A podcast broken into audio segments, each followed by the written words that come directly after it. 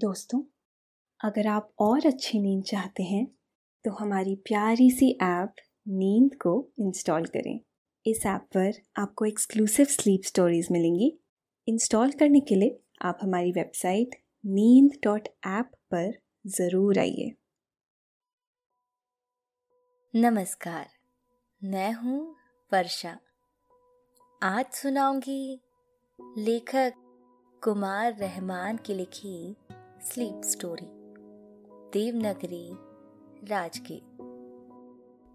आज हम आपको लिए चलते हैं देवनगरी राजगीर। अद्भुत प्राकृतिक सौंदर्य, ऐतिहासिक, धार्मिक और आध्यात्मिक केंद्र के तौर पर देवनगरी राजगीर जाना जाता है। राजगीर हिंदू धर्म, बौद्ध धर्म और जैन धर्म का प्रमुख स्थान है। पौराणिक कथाओं के मुताबिक मगध सम्राट बसु ने राजगीर में वाजपेयी यज्ञ करवाया था। इस यज्ञ में राजा बसु के पितामह ब्रह्मा समेत सभी देवी देवता शामिल हुए थे। ये पूरा इलाका पांच पहाड़ियों से घिरा हुआ है। इनमें विपुलगिरी, रत्नागिरी, उदयगिरी, सोनगिरी और वैभार गिरी पहाड़ियाँ शामिल हैं। इन सभी पहाड़ियों पर जैन धर्म के मंदिर हैं। भगवान महावीर ने ज्ञान प्राप्ति के बाद पहला उपदेश विपुलगिरी पर्वत पर दिया था। इसके अलावा राजगीर के आसपास की पहाड़ियों पर छब्बीस जैन मंदिर बने हुए हैं। भगवान बुद्ध भी रत्नागिरी पर्वत के ठीक बगल में मौजूद गृद्धकूट पहाड़ी पर उपदेश देते थे। इस पहाड़ी पर उस स्थल के अवशेष मौजूद हैं। बुद्ध के निर्वाण के बाद बौद्ध धर्मावलंबियों का पहला सम्मेलन वैभार गिरी पहाड़ की गुफा में हुआ था। कहते हैं इसी सम्मेलन में पाली साहित्य का महत्वपूर्ण ग्रंथ त्रिपिटक तैयार हुआ था। बौद्ध गया से देवनगरी राजगीर भगवान बुद्ध जिस मार्ग से आए थे उसमें भी अनेक स्थल हैं। जापानी बुद्ध संघ ने विश्व शांति स्तूप भी यहाँ बनवाया था। विपुलगिरी पर्वत जरासंध की राजधानी था। भीम और जरासंध के बीच अठारह दिनों तक मल्लयुद्ध यही हुआ था। राजगीर में सोन भंडार गुफा भी है। इसके बारे में एक किंवदंती है कि इसमें बेशकीमती खजाना छुपा हुआ है जिसे आज तक कोई भी खोज नहीं पाया। आपको राजगीर की यात्रा पर ले चलेंगे और घुमाएंगे कई सारी जगहें। लेकिन पहले आप अपने आसपास की सारी लाइट्स ऑफ करके आराम से लेट जाएं। अपनी आंखें धीरे धीरे से बंद कर लीजिए। अब थोड़ा सा अपने शरीर को आराम दीजिए। थोड़ा और आराम। अपने शरीर को बिल्कुल ढीला छोड़ दीजिए। कोई टेंशन नहीं, कोई तनाव नहीं। अपने दिमाग में चल रहे सभी विचारों को, चिंताओं को त्याग दें। एक शांति सी महसूस करें। सब नेगेटिव पॉजिटिव विचारों को धीरे धीरे निकाल दें। अब हाथों को सीधा करके अपनी कमर के साइड में रख लीजिए। अपनी सांस पर ध्यान लगाएं। इसको धीमे या तेज नहीं करना है, बस ध्यान देना है कि कैसे वो आपके नाक गले में होते हुए फेफड़ों में आ रही है और आपके फेफड़े फूल रहे हैं और कैसे वो आपके फेफड़ों से वापस गले और नाक के माध्यम से वापस निकल रही है और आपके फेफड़े थोड़े सिकुड़ रहे हैं। मन शांत, एकदम शांत होता जा रहा है। आप बहुत अच्छा महसूस कर रहे हैं। खुद को काफी हल्का फील कर रहे हैं। सब तरफ शांति ही शांति है, सुकून है, खामोशी है। आपके हवाई जहाज की लैंडिंग पटना हवाई अड्डे पर हो गई है। सुबह का वक्त है। सुबह का मौसम थोड़ा सर्द, लेकिन इतना भी नहीं कि गर्म कपड़ों की जरूरत पड़े। आप आराम से जहाज से उतरकर बाहर की तरफ जा रहे हैं। कुछ देर में आप हवाई अड्डे से बाहर आ गए हैं। अब आपने अपने लिए एक कैब की। आप एक कैब लेने के लिए टैक्सी स्टैंड की तरफ बढ़ गए हैं। सुबह के नज़ारे बहुत खूबसूरत हैं। सूरज की किरणें हर तरफ बिखरी पड़ी हैं। उसने तमाम चीज़ों को अपनी रोशनी से जगमग कर दिया है। आपने राजगीर के लिए एक कैब ले ली। आप कैब की पिछली सीट पर बैठ गए हैं और कैब चल दी है। यहाँ से राजगीर तकरीबन सत्तावन किलोमीटर दूर है। आपने कैब की खिड़की खुली रहने दी है। खिड़की से ठंडी ठंडी हवा अंदर आ रही है। सुबह की हवा सबसे बेहतर होती है, एकदम शुद्ध। आप आराम की मुद्रा में बैठ गए हैं और आप गहरी गहरी सांसें ले रहे हैं। इससे आप काफी तरोताजा महसूस कर रहे हैं। आप बाहर की तरफ देख रहे हैं। अभी रोड पर ज्यादा भीड़ नहीं है। राजगीर की पहचान पुराने समय में मगध की राजधानी के रूप में थी। राजगीर बिहार के जिले नालंदा में स्थित है। वही नालंदा प्राचीन काल में जहाँ के विश्वविद्यालय की ख्याति दुनिया भर में थी। पर राजगीर ना सिर्फ अपने खूबसूरत नज़ारों के लिए जाना जाता है, बल्कि ये एक ऐतिहासिक, धार्मिक और आध्यात्मिक नगरी भी है। ये हिंदू, बौद्ध और जैन धर्म का महत्वपूर्ण स्थल है। इस इलाके का ऐतिहासिक महत्व भी है।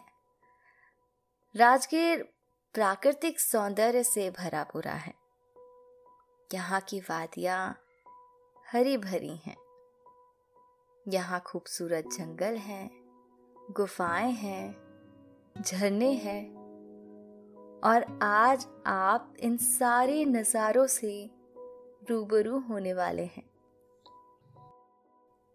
राजगीर का मतलब है राजगृह यानी राजाओं का निवास। राजगीर पांच पहाड़ियों से घिरा एक प्राचीन शहर है। बताया जाता है कि राजगीर महाभारत के बाद ईसा से पांचवी सदी पहले तक मगध साम्राज्य की राजधानी के रूप में विकसित था। बाद में मगध के राजा अजात शत्रु मगध की राजधानी को पाटलिपुत्र यानी आज के पटना लेकर चले गए थे। गौतम बुद्ध ने गृद्धकूट यानी पर ध्यान लगाया था। यहाँ पर अपने मंदिरों, ऐतिहासिक स्थलों के बीच आज भी इन पहाड़ों के बीच स्थित है। राजगीर ब्रह्मा की पवित्र यज्ञ भूमि, जैन तीर्थकर महावीर और भगवान बुद्ध की साधना भूमि रहा है।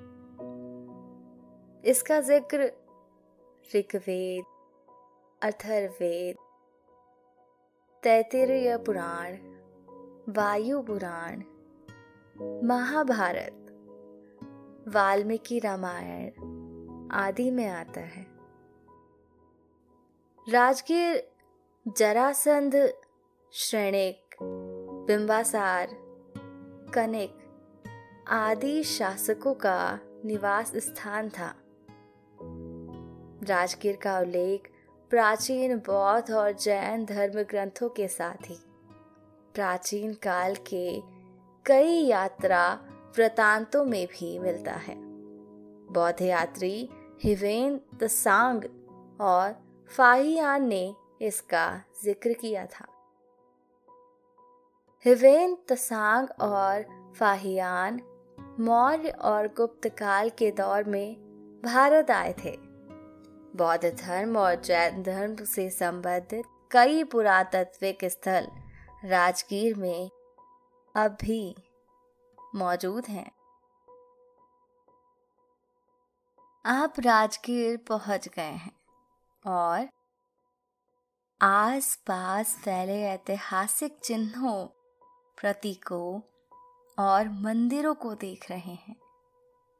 इन्हें महसूस करना इतिहास के अध्याय से होकर गुजरना है।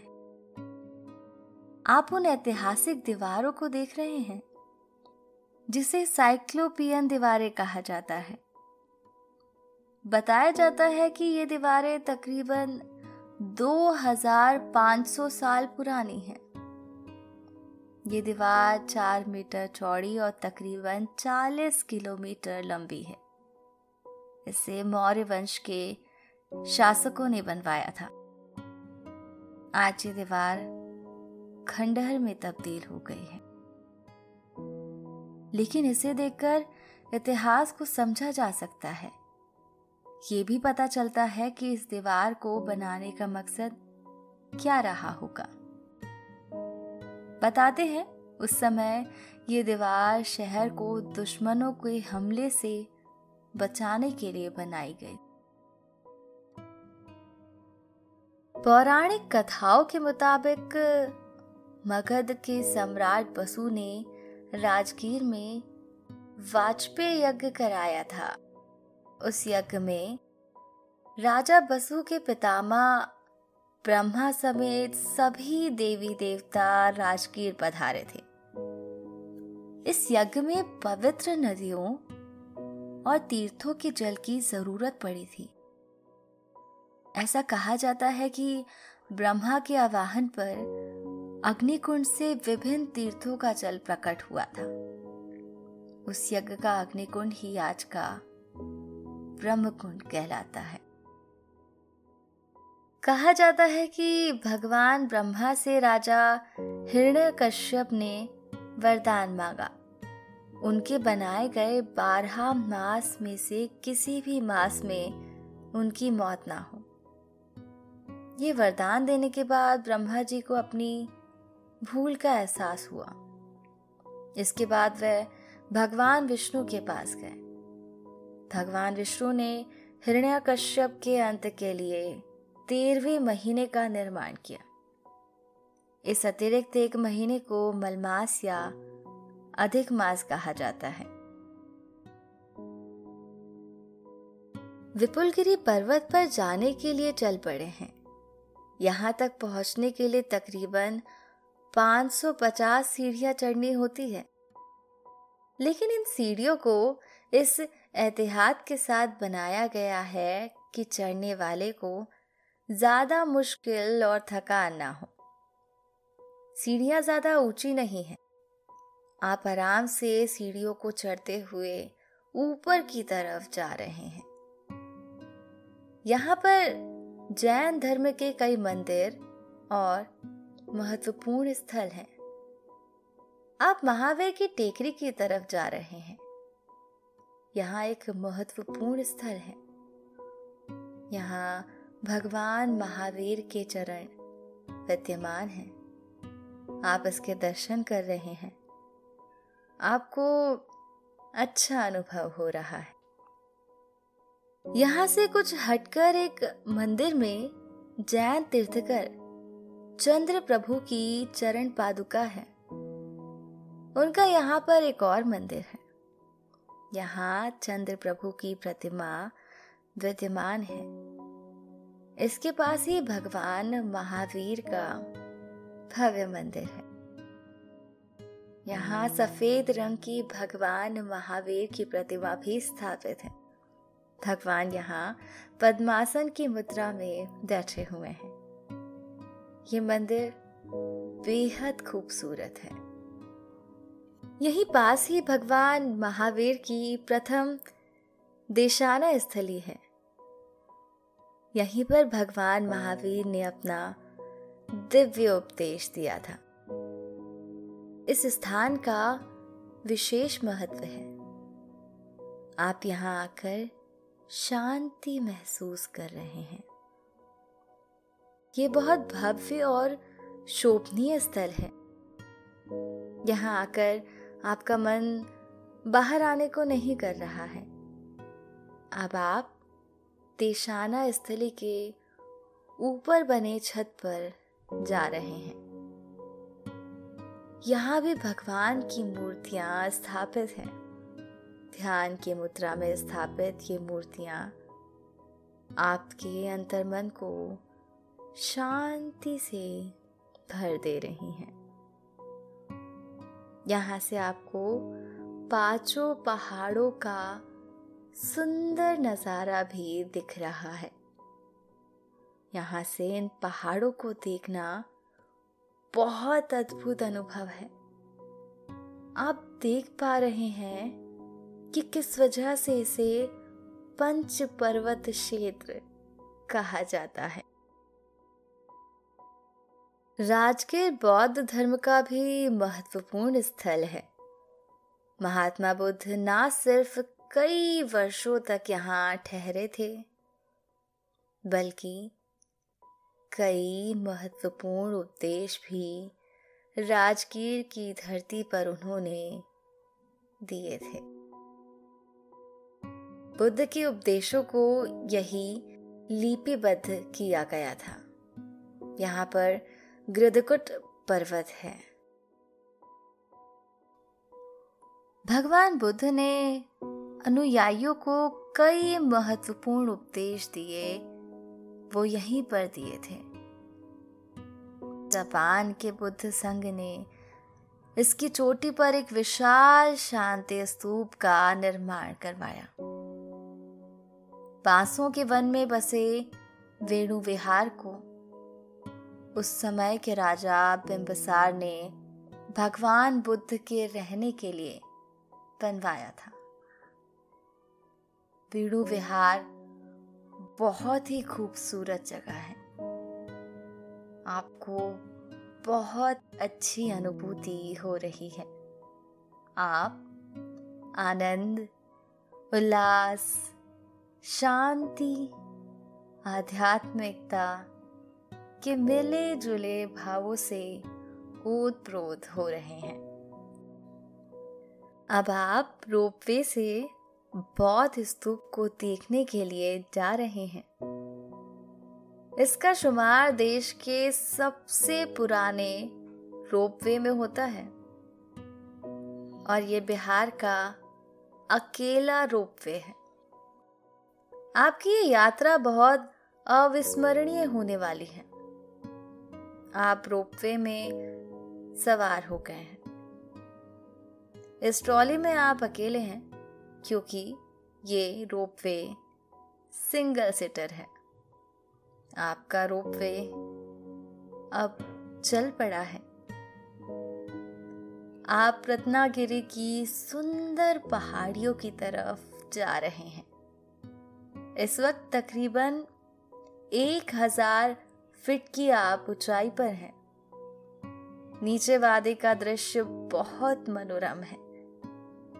आपका यह सफर बहुत रोमांचक और यादगार है।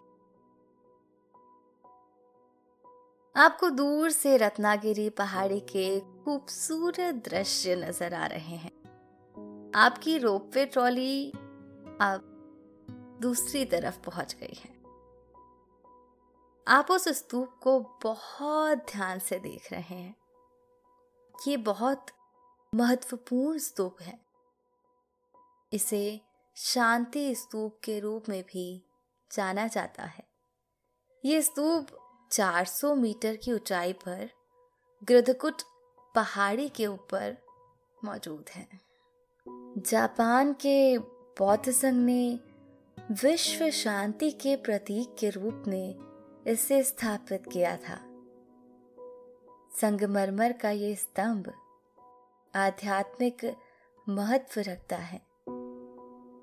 ये स्तूप महात्मा बुद्ध की चार स्वर्ण प्रतिमाओं को प्रदर्शित करता है जो उनके जीवन के विभिन्न चरणों यानी जन्म, ज्ञान, उपदेश और अंत को दिखाते हैं। राजगीर में एक सूफी संत मखदूम शाह की दरगाह भी है। इनके मुरीद भी यहाँ दर्शन के लिए आते हैं। इस तरह से कई धर्मों का केंद्र स्थल है जहाँ से लोगों की आस्थाएं जुड़ी हैं। अब आपका रुख सोन भंडार गुफाओं की तरफ है। ये गुफाएं वैभव पहाड़ियों की दक्षिणी ढलानों पर स्थित है। इनमें पहले चार जैन तीर्थकरों और भगवान बुद्ध की काले पत्थर की मूर्तियां हैं। बताते हैं कि वैभवी पहाड़ियों पर स्थित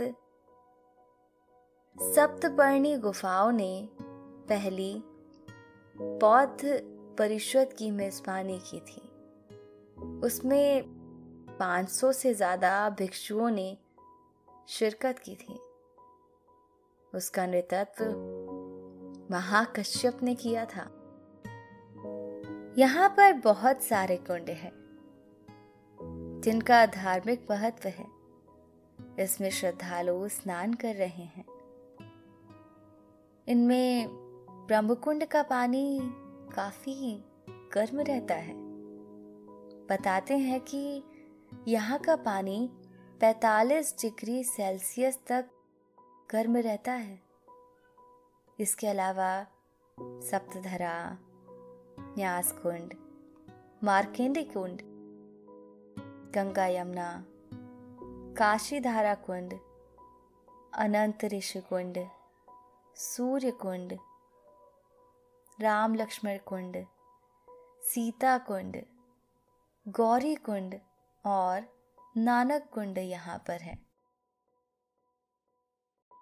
इनमें से कई कुंड का दर्शन आप कर रहे हैं।